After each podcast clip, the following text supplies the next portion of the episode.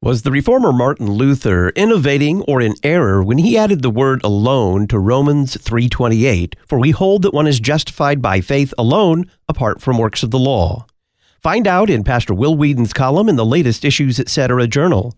In the Wittenberg Trail feature, Dr. Donna Harrison details her journey to confessional Lutheranism from Catholicism, Scientism, mysticism, and evangelicalism. The free online Issues Etc. journal. Just click the red journal subscription button at issuesetc.org. I do want to talk about the issue of abortion, which is Okay. important to a lot of voters all across the country. Just this week, women in Idaho and Tennessee, I don't know if you saw this, filed suit against their state saying their lives were put at risk after they were denied abortion services because their state's restrictive laws put in place after Roe was overturned. So, uh, my question for you, Mr. President, is how is it acceptable in America that women's lives are at risk, doctors are being forced to turn away patients in need, or risk breaking the law? Ready? A little bit of a long answer. I hope you have time. I hope you have time. I'm here for as so long you as have, you have. Roe v. Wade. For 52 years, people, including Democrats, wanted it to go back to states so that states could make the right. Roe v. Wade, I, I did something that nobody thought was possible, and Roe v. Wade was terminated, was put back to the states. Now, people, pro lifers, have the right to negotiate for the first time. They had no rights at all. Because the radical people on this are really the people, the Democrats, that say after five months, six months, seven months, eight months, nine months, and even after birth, you're allowed to terminate the Democrats aren't saying that. I just have to. Democrats are not saying that. Well, it turns out Democrats actually are saying that. Why it is that Kristen Welker, speaking there with President Trump Sunday on Meet the Press, felt the need to insist that they aren't when they are consistently and repeatedly talking about abortion on demand for any reason up until the moment of birth. The president had that right. Did he have something else wrong when he spoke on Meet the Press about abortion? Welcome back to Issues Etc. I'm Todd Wilken. Joining us to discuss President Trump's abortion comments on Meet the Press, Mollie Hemingway. She's a Fox News contributor, editor in chief of The Federalist, author of the books Rigged and Justice on Trial, and a recent column titled NBC's Kristen Welker Lied Repeatedly About Democrats' Extreme Abortion Position. Mollie, welcome back. Great to be here with you. Who is Kristen Welker? Kristen Welker is an American journalist who just this week took over as the permanent host of NBC's Meet the Press program. That is a program that for a long time was hosted by Chuck Todd, who's a liberal activist who moderated that program for many years. And she took over and has had a lengthy career for MSNBC and similar outlets. Overall, what did you make of Kristen Welker's questions to Donald Trump on the program? Yeah, overall, she had a problem with how she handled the interview. Now, from her perspective, the people that she cares about, who are also in left wing media, think that it's wrong to interview the sort of presumptive nominee of the Republican Party, the guy who was a previous president and might be a future president. They think that that is wrong and journalistically indefensible. It's hard to explain that position, but that's kind of how far left many people in our media are. So she handled the interview by asking questions. And then when President Trump, former President Trump, gave answers she didn't like, the interview was pre recorded. So she would stop the interview and then she would insert her own so called fact checks, where she would either say things that were factually inaccurate or just not responsive to the things he had said. So, for instance, she says he made some reference to how Biden's DOJ is going after him by indicting him. And she says, Well, there's no evidence. She stopped it. And she said, There's no evidence that Joe Biden has ever directed Merrick Garland to indict his foremost political opponent. And that's just simply not true, in addition to President Biden having repeatedly said things about hoping that people would take up legal efforts to prevent his top political opponent from winning reelection. He also laundered that pressure campaign through the New York Times in April of 2022. I mean, that's not a small publication. It was very obvious to everybody what was going on. His top aides said that Biden was very frustrated with Merrick Garland because he had failed to indict Donald Trump and therefore keep him from running for office. And just all sorts of things like that, where she just didn't seem to understand basic facts. She was pushing a conspiracy theory that I didn't actually realize people held to until this interview, where she seemed to believe a highly disputed account that Donald Trump had wrestled a Secret Service agent to the ground on January 6th. That was a claim made by someone. It wasn't even a claim made by someone who claimed to have witnessed it. She just claimed that she'd heard through a friend that this had happened. And the people in question had disputed it. But Welker believed it. And she seemed shocked that President Trump disputed the claim that he had wrestled a Secret Service agent. And he seemed shocked that she was believing this. But you know, that, that kind of gives you a flavor for the interview. When the subject turned to abortion, what were the assumptions apparently behind Welker's questions? Right. So abortion made a big part of the debate that she had with President Trump. And right out of the bat, she revealed her own pro abortion bias by asserting that intentionally killing an unborn child in the womb is sometimes medically necessary. That is a talking point from radical pro abortion activists. And so she said, My question for you, Mr. President, how is it acceptable in America that women's lives are at risk? Doctors are being forced to turn away patients in need or risk breaking the law. It gave you a, an indication that she wasn't actually looking to have an honest discussion about abortion law, but was doing what so many other people in corporate media do, which is pushing a fairly radical pro abortion position.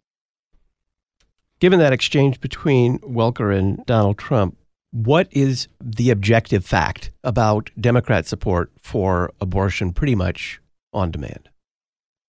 Yeah, it's an indisputable fact that Democrats support abortion being allowed in this country through all nine months of pregnancy. And you have very recent evidence in support of this. Just last year, the Senate was given an opportunity to vote on a bill. That bill would have forbidden laws protecting unborn children at the state level and would have allowed abortion through all nine months of pregnancy. Precisely one Democrat senator voted against that, and that was Joe Manchin. The year prior to that, the House voted on the essentially the same bill, and only two Democrats voted against that. Even people who claim falsely to be pro life, like Tim Ryan of Ohio, voted for that bill. You have states like New York and California that have celebrated passing of bills that allow abortion through all nine months of pregnancy. So when Trump or other Republicans say that Democrats have a radical position on this, it's very much outside the mainstream of American thought. They're correct. And Kristen Welker was wrong to falsely claim that Democrats don't support abortion on demand through all nine months of pregnancy. How did Trump respond to Welker's question about Florida Governor Ron DeSantis signing that state's heartbeat bill? Well, in a word, poorly. President Trump's primary campaign strategy for the Republican primary is to attack Ron DeSantis for everything he does, including and sometimes especially for the really good things he does, the really good policy proposals he has. Ron DeSantis was one of many governors who signed a bill banning abortions after heartbeats can be detected in unborn children. And the, his legislature passed that and it was presented at his desk and he signed it. And Kristen Welker asked him what he thought about it. And I can't remember exactly what he said, but it was something like, I think it was terrible. And I think it was a terrible mistake. Now, it's clear, and this is actually one of the problems with his answer, he's answering, he's discussing things from a political standpoint rather than a moral standpoint. But it should be said that morally speaking, it is never wrong to protect unborn human lives. And heartbeat bills, such as the one passed in Florida, and there are a few other states that have these, they have saved thousands of children's lives. And that is a good thing. But he's also wrong, even if he's just talking about it politically, because politically, it is not a terrible mistake to pass heartbeat bills. It is true that with the overturning of Roe v. Roe v. Wade, with the Dobbs decision, the right to set abortion law has returned to the American people at both the state and federal level. And there are certain states that are just rabid in support of abortion, states like California or New York. They pass legislation to say that abortion is allowed up to the moment of birth. There are other states that are more pro life and more in line with the civilized world, which allows protections for children at different ages or stages of gestation. And Florida is one of those. And the governors who signed those bills, and that includes like Mike DeWine of Ohio and Bill Lee from Tennessee and Texas Governor Abbott and Brian Kemp in Georgia and Ron DeSantis, they all faced reelection shortly after signing bills that protected children at various ages. And they all won reelection. And Ron DeSantis won by nearly 20 points. So, whether you're speaking morally or politically, it is just wrong to say that pro life states are making a mistake in passing pro life legislation. And I worry that Trump is giving aid to people who are politically averse to doing the right thing on abortion law. So, why would Trump call the heartbeat bill a mistake? Having spent that time you know, bashing what he said, it is also true that what President Trump was trying to do in this debate was position himself in the middle between Democrats' radical abortion position and a complete ban on abortion. And politically speaking, that is not the that is not the stupidest thing. Pro-lifers have to decide right now whether the proper political approach is to be complete abolitionists or to per, pursue incremental change. This is a long-standing pro-life dispute, and you have you have some pretty vigorous fights about this throughout the pro-life community, going back 50 or more years. Where the question is, do you say in a principled manner, we will do, we will not support any killing of unborn children, or do you push for as much protection for unborn children as you can? And much of the pro life movement has actually pushed for incrementalism, and that has served them well. I mean, it's what they had to do, frankly, under the Roe v. Wade regime. But also, just politically speaking, the vast majority of Americans support protection for unborn children at some point in the pregnancy, but they're not where most pro lifers are in, in where that protection should begin. And so that was one of the things President Trump was trying to point out. And this is what my piece is really about is how much Kristen Welker lied about this fact. But he was trying to point out how radical Democrats' abortion position is. And Kristen Welker repeatedly lied and did defense for Democrats to hide the reality of their support for abortion on demand for any reason at all whatsoever through all nine months of pregnancy. The consensus seems to be that abortion is a political loser for the GOP and a winner for the Democrats going into the general election. What do you think? Well, it's not such an easy story. It is true that in certain states, like Michigan, for instance, the Democrat governor made abortion a centerpiece of her reelection strategy. And she had a lot of weakness in many ways. She was one of the worst lockdown lockdowners during COVID hurting people's right to live their lives as they wanted in any number of ways, from shopping to church to going to school. And she won reelection pretty well and had a lot of funding focused on abortion. But as I mentioned, there were other states where governors and legislatures passed and signed legislation protecting unborn children. And some of it was, you know, much better than anything you've seen in, in many decades, like in Texas and Florida. And those governors won reelection easily and it was of benefit to them. So it's not, it's a state by state thing. And that is a challenge for a pro life political party, which the Republican Party claims to be, about how to message in an environment where it is an issue that motivates not just activism, but a lot of donor dollars in support of abortion and killing of unborn children. And the other side is still kind of figuring out its strategy. I understand why people are pushing for something like a 15 week ban. That is supported by a majority of Americans. It's opposed by a minority of Americans. So it's a political winner. And it's much better than the messaging that's going on currently, which is that the Republicans just want to harm women. So Republicans will have to figure that out, but they need to figure it out in a way that protects pro life states passing pro life laws as well. We're talking about President Donald Trump's abortion comments on Meet the Press with Mollie Hemingway of Fox News. Why did pro lifers support Trump in 2016? We'll answer that question next.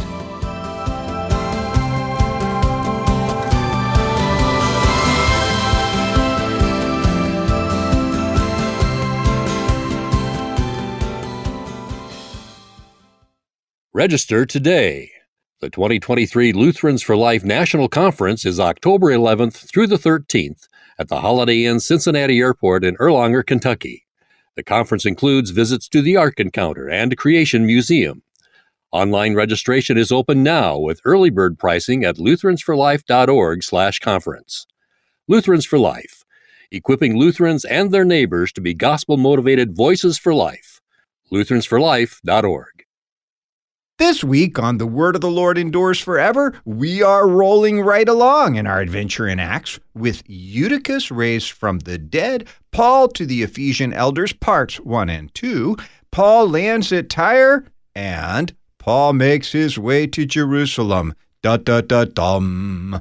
Join me, Pastor Will Weedon, for the Word of the Lord endures forever, your daily 15 minute verse by verse Bible study on demand. Listen at thewordendures.org or your favorite podcast provider. Defending life from beginning to end. You're listening to Issues, etc. If you continue in my word, you are truly my disciples, and you will know the truth, and the truth will make you free. Dr. Russell Dawn, president of Concordia University, Chicago. Indeed, the quest for truth is at the core of a university's purpose.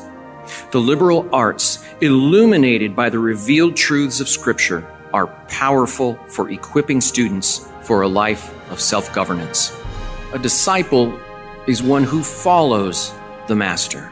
So, what does it mean to follow Jesus? He said that it means to take up one's cross the cross is thus the symbol of dying for others, of dying to self for the sake of serving others. And a life of service is a life well lived. Truth, freedom, vocation. Concordia University, Chicago. cuchicago.edu.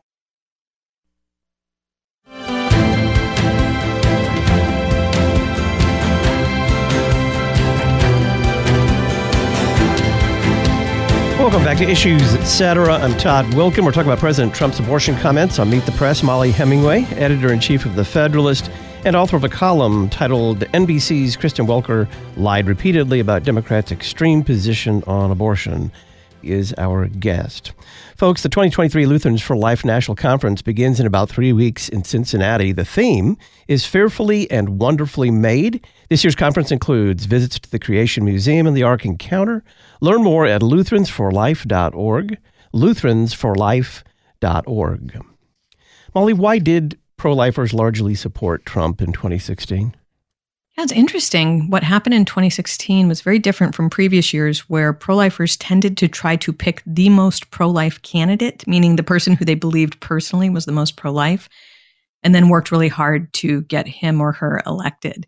What happened in 2016 was there was a lot of suspicion about President Trump. Carrie Severino and I wrote about this in our book, Justice on Trial, where President Trump at that time, candidate Trump had previously talked about his support for abortion, kind of claimed to have changed his view, but people weren't sure if they could trust him. And the various pro life groups were a little scared about Donald Trump. But he returned a pro life questionnaire put out by the SBA list, which is a pro life advocacy group, where he didn't just sign their requirements for what it would take to get their support, he added to it further protections. It really surprised a lot of pro lifers.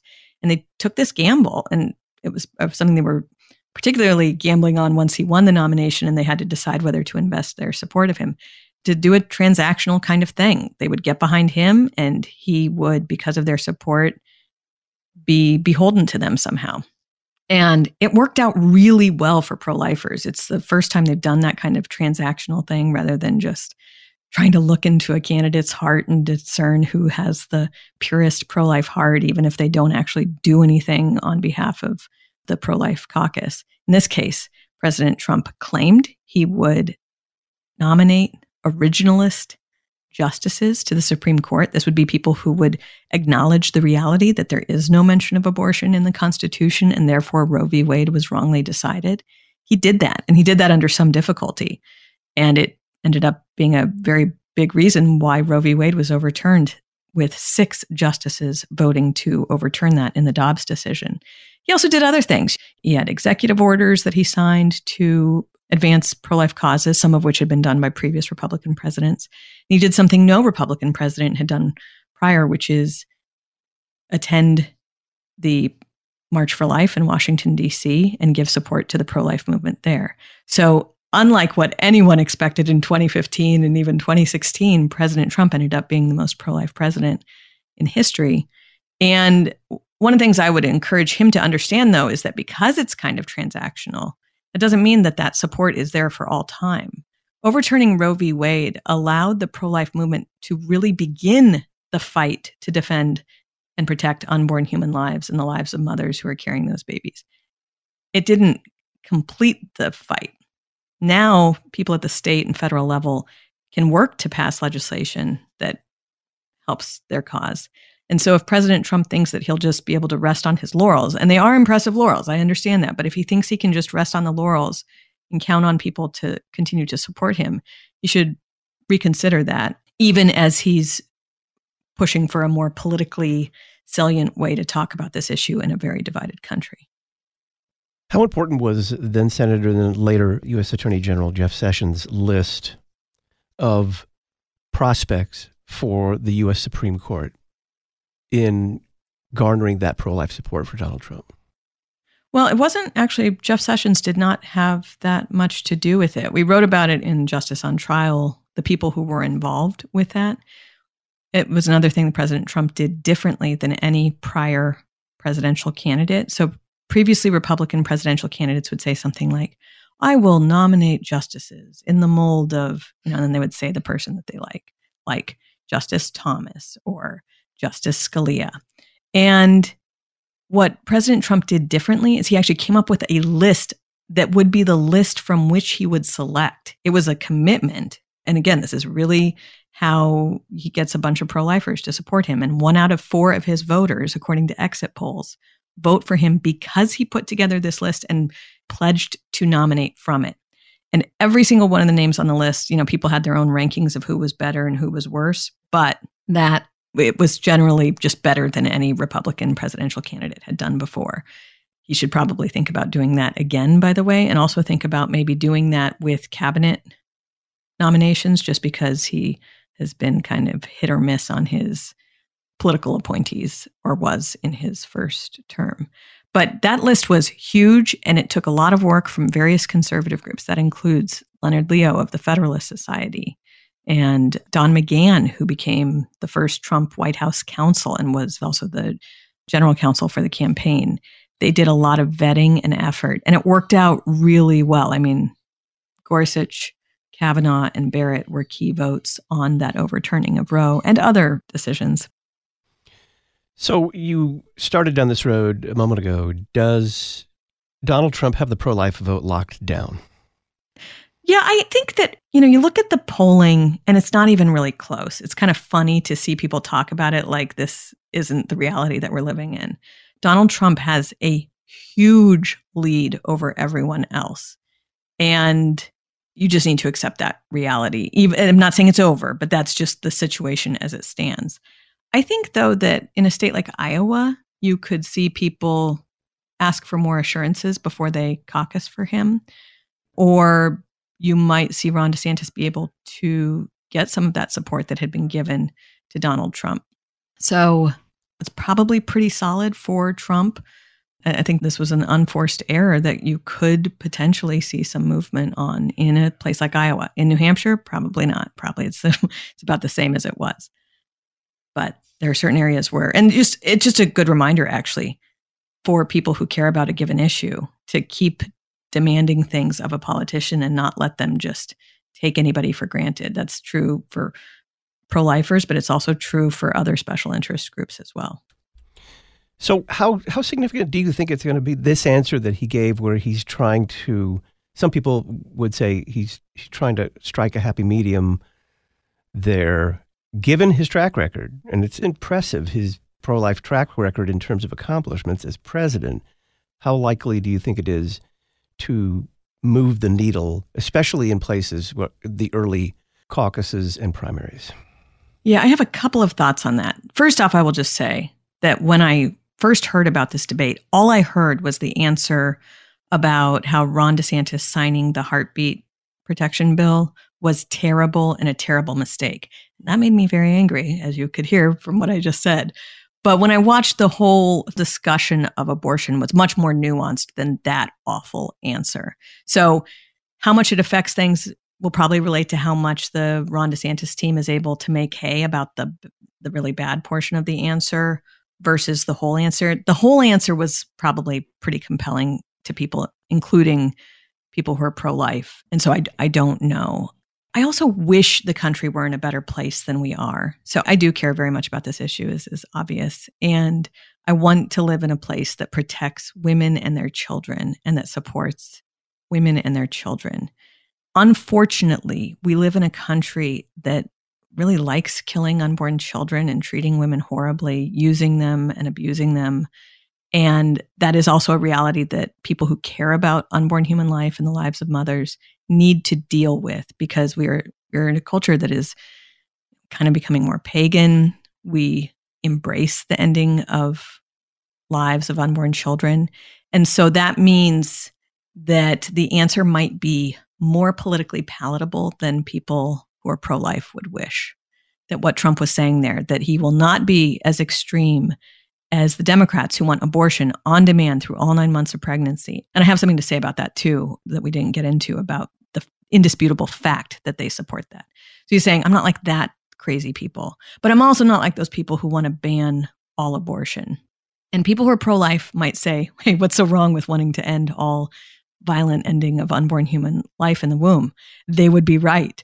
But politically speaking, in this country right now, all the polling suggests that Americans are very supportive of protecting unborn human life after about 15 weeks.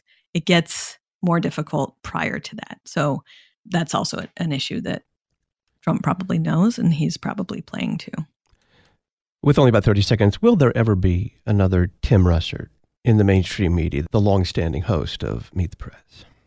No, that we are fully embracing a corporate media environment that is open about its advocacy on behalf of Democrats and against Republicans and on behalf of certain issues like abortion. That's always been the truth that they've been pretty supportive of abortion, but they're just being much more brazen and open about it.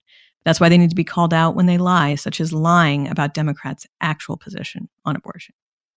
Mollie Hemingway is a Fox News contributor, editor in chief for The Federalist, author of the books Rigged and Justice on Trial, in a recent column titled NBC's Kristen Welker Lied Repeatedly About Democrats' Extreme Abortion Position. You can read it at our website, issuesetc.org. Click Talk On Demand Archives.